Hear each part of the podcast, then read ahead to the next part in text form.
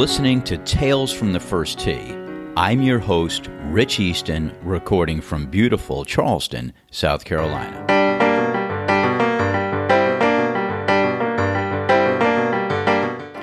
If you're a first time listener, welcome. If you're returning for more, I thank you. Tales has been downloaded in over 300 cities worldwide. Each week, I'm honored by the pouring of support around the globe. This week, we've added listeners from a 23rd country, Italia.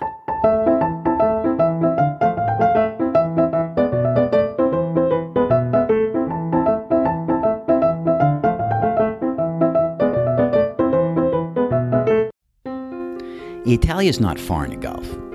Francesco Molinari, who won the 2018 Open champion and 10 professional tournaments, three of which were in the PGA, skyrocketed to being one of the top world leaders in 2018. When he played the Ryder Cup in 2018, he won five out of five points, which is just incredible. It's interesting to me how when players go on streaks, I mean, that you keep watching them every week. It's like 2015 Spieth, maybe Spieth this year.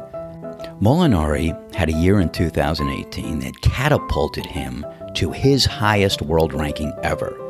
And I think his streak might have ended in the 2019 Masters, where he was tied for the lead on Sunday coming into 12, and he and two other players hit their tee shots into Rae's Creek, opening up a lane for Tiger Woods to take the lead, hold it, and win one of the greatest sports comebacks of all time. But there are also other great golfers from Italia. Constantino Rocca, Matteo Manassero, Massimo Mannelli, Massimo Scarpa, and I just love biting into Italian names. I have a special love for the country of Italy as I studied abroad there in Florence my junior year in college, where I met a girl on the top of the Leaning Tower of Pisa who I dated for a skinny minute. I met my first love sitting in front of me in my Italian literature class, and it started off with me glancing over her shoulders to validate that I had the right answers on this test, and I, it was met with a gaze that I interpreted as infatuation, which I later learned was a glare of stop cheating or we're both in trouble. They often say Italy is for lovers, which I can't deny. So I say to my new Italian fans, grazie e benvenuto a Tales. Si prega di tornare per ulteriori intrattenimenti.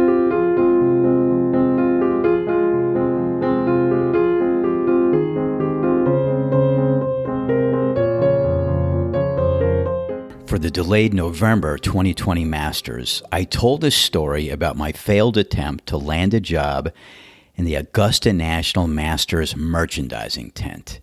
And I got such interesting feedback that I thought, why not play it again? You know, it's almost like playing a Christmas story or a wonderful life around the holidays each year. So without further ado, here you go.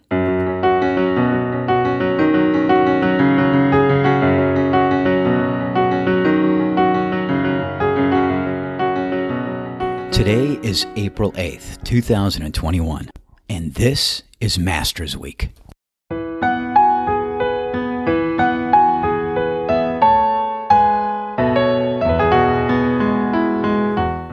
I'm a big Masters fan, but I've never had the chance to walk the grounds.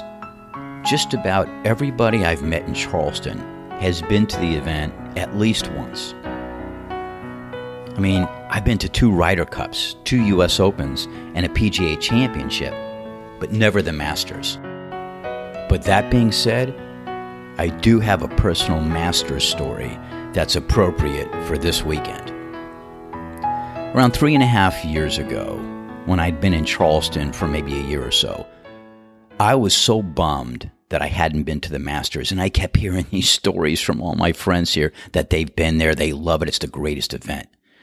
And I, I just couldn't get tickets. Every year, I guess for the last 10 years, I've gone online and applied for tickets. And I guess they send something out in the, I don't know, maybe the th- over the summertime. and they ask you, you know, do you want tickets? Now you have to buy them, but still you can get them and they have a lottery. And so I've always gone in. First, I went out, you know, the practice rounds, they're probably easier to get. And then later in the last few years, it's been like, no, I want Friday or Saturday, maybe even Sunday. But what you do is you apply online and then a few months later you get the notice and you, will wait for it. And it's like every year i get this email from the masters and i'm like i can't wait. This is it. And i open it up and they start with a very flowery sentence. And then by the second or third sentence you realize yeah but you're not going to get tickets this year. You're rejected. So i guess three and a half years ago i was rejected and somehow i got this email from the masters that suggested they were looking for people to work the tournament. And first of all, I think it's a scam. So I write back, this is a scam. Come on, you know, but in hopes that maybe it wasn't. So I sent them back an email. They replied within 24 hours. This is not a scam. You could give us a call. They had a number. And I did. I called and I found out no, they they were looking for people to work the tournament. Now, every year they have a lot of the same people coming back and working the tournament. But but in every year, they also lose people that can't do it, don't want to do it, can't get up there, whatever the reason is. And I don't know what that number is, maybe 20 or 25% of attrition, but hey, there are opportunities to work the masters. So I get this email, I, I call, I find out it's real, and now I get excited and my brain starts working overtime. And I'm thinking, oh my God, here's a chance to walk the hallowed grounds of Augusta National. And I start thinking, okay, first of all, I'm going to have this interview. It's probably going to be in the clubhouse. So I'm going to drive in, drive through Magnolia Boulevard, which is beautiful, and get to the clubhouse, park my car, walk in, and walk through the hall and see all of the photos of all the past winners. Then I'm going to sit down for my interview. We can have a conversation. I've got a lot of background in, in retailing and all the thinking behind retailing. So I'll kill the interview. I'll walk out of there, come back, work the tournament, and on my breaks, I'm going to go out and walk and maybe see some of my favorite players. So I am really thrilled. I'm excited. Hey, I have an interview. This is going to go really well.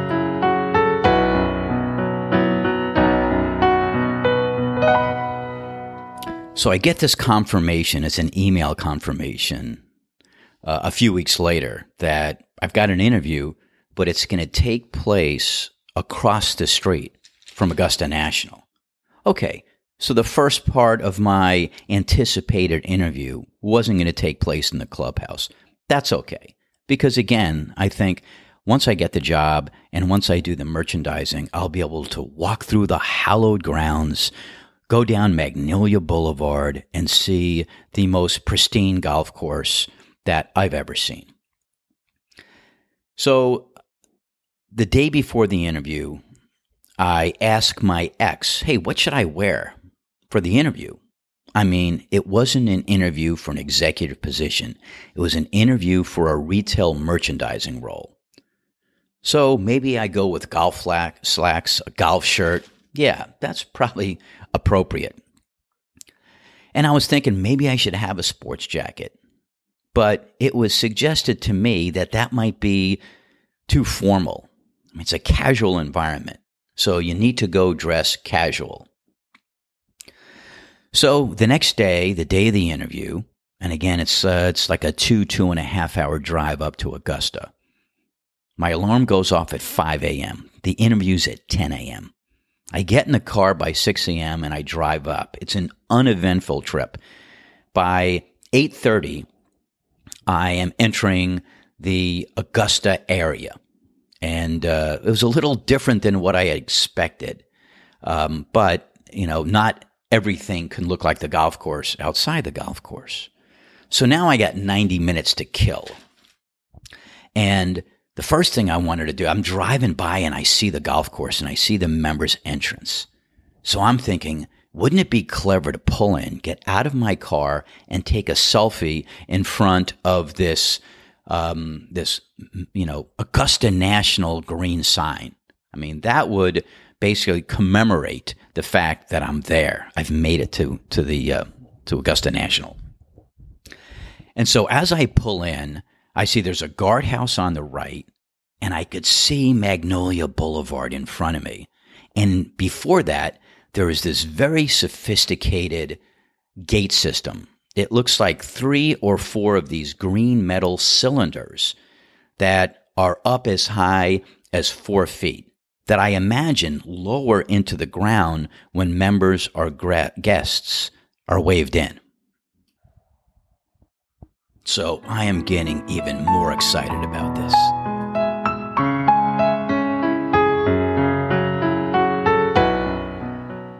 Not but 10 seconds after I stop my car, a linebacker sized guard starts approaching my car with his right hand on his holster.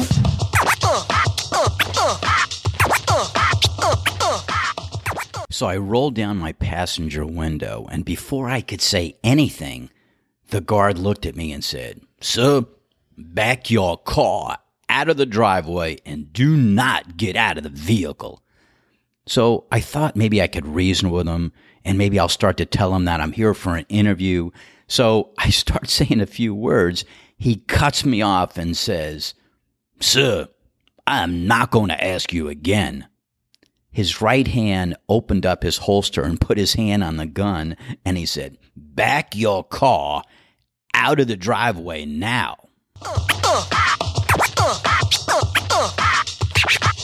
So, in retrospect, I'm guessing I wasn't the first looky loo that wanted to get a selfie. So I back out in record speed and almost clip this car passing by on Washington Road. So I still had an hour before the interview, and I found a fast food restaurant and ordered a breakfast sandwich and coffee. And in my excitement over the whole security guard incident, I might have applied too much hot sauce on my sandwich. And after the first or second bite, it started spilling down on my white golf shirt. Anyway, as a dumb guy, I just figured nobody'd notice. So I get to the parking lot of this old rundown strip center. It's where my GPS had taken me, and I'm just like, am I certain this is it? So I'm sitting in the driveway, and fortunately, over the next 15 to 20 minutes, I noticed that other cars are starting to pull into the driveway, just like me. And so this is like a cattle call. So I was originally thinking it's going to be maybe a one-on-one interview, like so many others I've I've conducted as a VP of sales for several companies.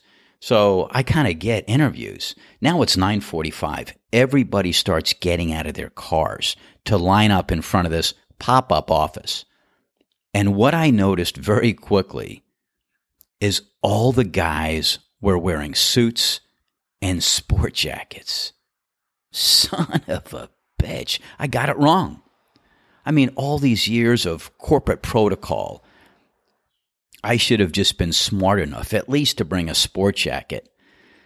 I was also what I thought was the grayest man in the bunch. Now, I'm not going to pull the ageism card because if I had dressed more appropriate and more professional, I could have pulled off a VP look. But no, not retired Richie. I'm looking like a retired guy with a stained white golf shirt, hoping to land a job for the Masters. But even after that, I still had one more arrow in my quiver. I knew how to interview, and I knew how interviews worked on both sides of the desk. I mean, I was thinking I could bullshit my way through the interview, impress the hiring manager with my experience and years of sales and marketing, and well, shit, I called on the honoriest buyers at Walmart, Costco, and, and, and I've been able to get the order. I've hired and directed entire teams of category managers that analyze sales data and converted it into insights that influence retailers to change assortment and promotional plan. I mean, I led this team of insight managers to develop this uh, sales presentation for the sales team that influenced Walmart and Target to stock personal massagers on their shelves. And that's a benign word for vibrators. So I'm thinking, I could handle an interview for merchandising. So now it's 10 o'clock and we all rustle in like cattle, and there's a sign up sheet. So we sign up for our interviews, and I guess it's first come, first serve. And I'm the 10th guy on the list. So I go over to this area where they have these fold up card table chairs waiting for our names to be called. And being the 10th person on the list, I got to watch nine people in front of me stand up, shake hands with their hiring manager, and then walk in. And during that time, before my name was called, I didn't see anybody come out or exit. And it's been like 20, 30 minutes. So I'm thinking, hey, this is a long interview. This plays right into my hand. I mean, just gives me time, more time to bullshit. Now my name's called. And I see the hiring manager stand up. And as I walk towards her, she's looking at me and she sees how I'm dressed and she you could just see her face like this look of disappointment that she's got to spend time with this guy. And as I get closer to her, she starts staring at the stain on my shirt. It was like the Austin Power scene where he's talking to this guy who is supposed to be this mole with this giant mole on his face. By the way, I realize that I have a large mole on my face. Where? what? Where's that mole? I didn't see one. Yes, nice to mole you. Meet you. Nice to meet you, mole. Don't say mole. Stop. I said mole. Stop. Well, that's what it felt like when she was looking at my shirt. So, needless to say, I'm a little self conscious about underdressing for the interview and spilling breakfast on my shirt. But I was going to overcome it once I had a chance to speak about qualifications and my, de- my desire to work the tournament. So I get in there. She's very cordial. She's very nice. She asks me a few basic questions, and I think I'm killing it. And then she asks a question. It might have been like the third question. She's like, So, where are you planning to stay during the tournament? Well, I had thought about just every answer to every question, and that was one I was just not prepared for. And I'm like, Well, what do you mean? And she goes, Well, she goes, You know, hotels are booked up now. They're typically booked up years in advance for a radius of like 70 miles from here. She goes, So have you booked a hotel? And I'm thinking, No, I don't know if I got the job yet. I didn't know if I was going to the Masters. I was going to wait, get the job, and then book a hotel. So then I quickly thought, Well, I'm going to stay in Columbia, South Carolina. I mean, that's like 60 miles away. And I say to her, Columbia, you know, I've got friends in Columbia. I could stay there.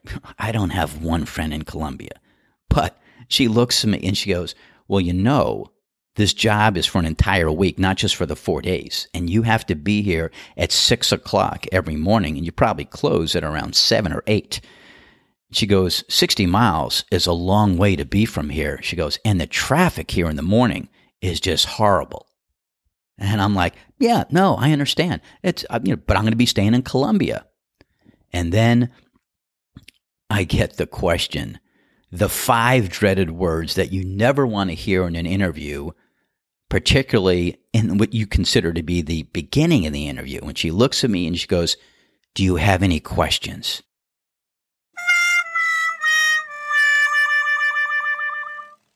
I'm like, oh no. But I had a list of questions. I'm always prepared.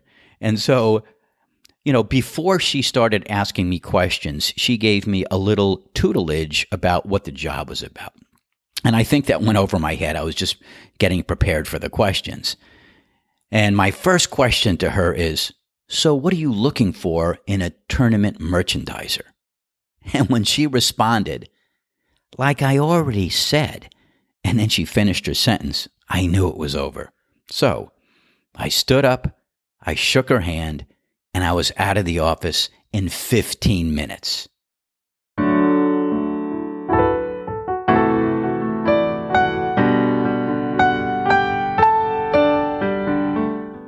Here's my summary. Five hours on the road of driving, a near fatal meeting with an Augusta National Guard, a breakfast catastrophe and an interview gone so bad. Who knew one day that I'd be looking back and laughing at myself? I mean, who knew I'd be doing a podcast? You've been listening to Tales from the First Tee. I'm your host, Rich Easton, who still has not graced the grounds of Augusta National. Let's see if Bryson can win this weekend.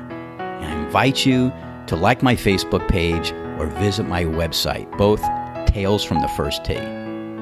If you hate it, don't rate it. Talk to you soon.